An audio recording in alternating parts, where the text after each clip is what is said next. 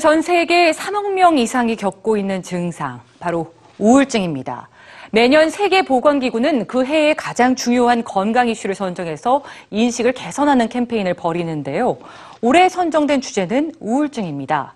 세계보건기구가 제안하는 우울증에서 벗어나는 방법, 오늘 뉴스지에서 만나보시죠. 세계적인 요리사 제이미 올리버의 트위터 사진에 우리에게도 익숙한 음식이 등장했습니다. 미소 된장국과 잡곡밥입니다. 그는 자세한 조리법과 함께 재료를 공개하며 사람들에게 된장국을 알렸는데요. 제이미 올리버가 미소 된장국을 추천한 4월 7일은 바로 세계 보건의 날이었습니다.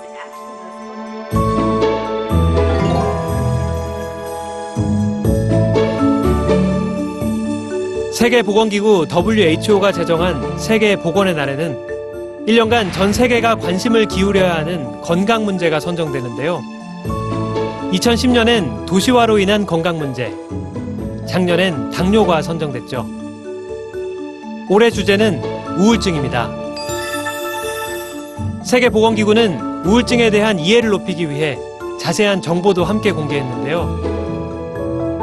우울증 환자는 2005년 이후 10년 만에 18%가 증가했고 세계적으로 우울증 증상을 겪는 사람은 3억 명이 넘지만 제대로 된 치료를 받는 환자는 많지 않으며 많은 사람이 자신의 우울증을 숨기려 한다는 거죠.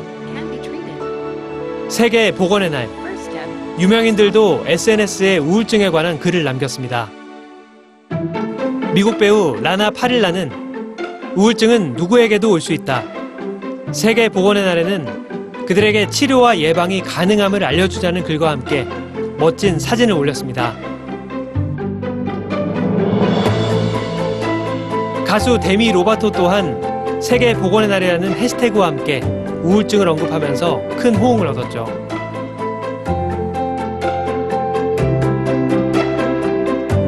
세계보건기구는 우울증에 대해 누구나 쉽게 이해하고 공감할 수 있는 애니메이션을 제작했습니다.